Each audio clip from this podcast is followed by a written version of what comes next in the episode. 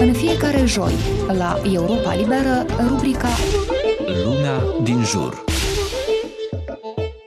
De Crăciun, redactorii secției de știre a radioului public din Cehia era să primească un cadou fatal. Directorul general al postului, René Zavoral, i-a anunțat că vor avea o nouă șefă, anume o ziaristă venită de la postul TV privat Prima CNN, cunoscută pentru că le-a cerut subalternilor să sperie publicul cu știri despre migranți.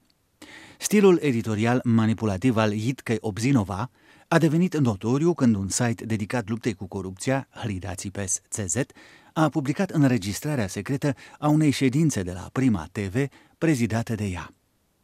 Înaintea ședinței din 2015, când avea loc ceea ce unii au numit criza migranților, Obzinova distribuise printre redactori un articol de ziar în care istoricul Vlastimil Vondrușca prezenta venirea în Europa a migranților și refugiaților din Orientul Mijlociu ca parte a luptei de o mie de ani a Occidentului cu musulmanii.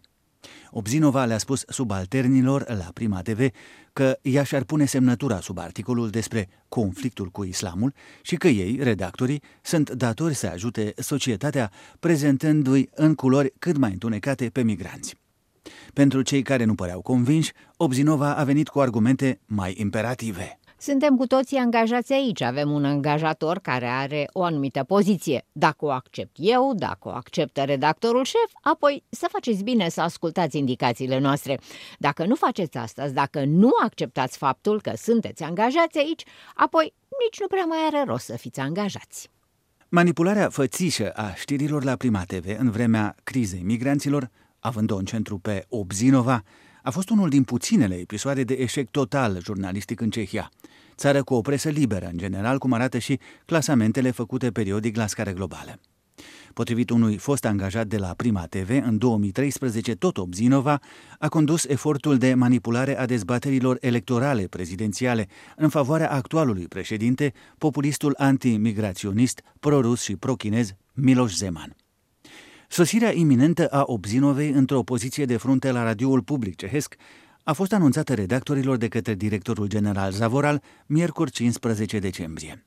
Au apărut de îndată proteste, deocamdată interne, însă chiar a doua zi a fost publicată pe net o scrisoare deschisă de protest, semnată în numai o zi de peste 600 de angajați.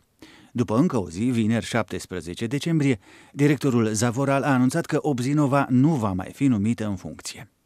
De ce a vrut-o totuși acolo cu reputația pe care o avea? Revista Respect a explicat că Zavoral a vrut în primul rând să scape de omul pe care trebuia să-l înlocuiască Obzinova, jurnalistul veteran Ian Pocorni, pentru că acesta nu-l asculta. De pildă, Pocorni nu era de acord că nu trebuie criticați aspru extremiștii de dreapta din Parlament, premierul acuzat de corupție Andrei Babiș sau președintele tot mai imprevizibil și mai certat cu Constituția Miloș Zeman. De asemenea, de când cu pandemia, Pocornii refuzase să ofere microfonul conspiraționiștilor care văd în vaccinare o tentativă de a instala chipuri în oameni sau de a extermina omenirea. De la Obzinova, care, cum s-a văzut, știa întotdeauna cel mai bine ce vrea angajatorul, asemenea revolte ale bunului simț nu se puteau aștepta. Publicația Respect scrie că până la urmă Ian Pocorni tot va pleca din fruntea secției de știri a radioului public. Dar în urma lui, grație curajului redactorilor protestatari, nu va veni potopul în persoana maestrei manipulării Obzinova, ci deocamdată un mult mai liniștitor interimat de sărbători.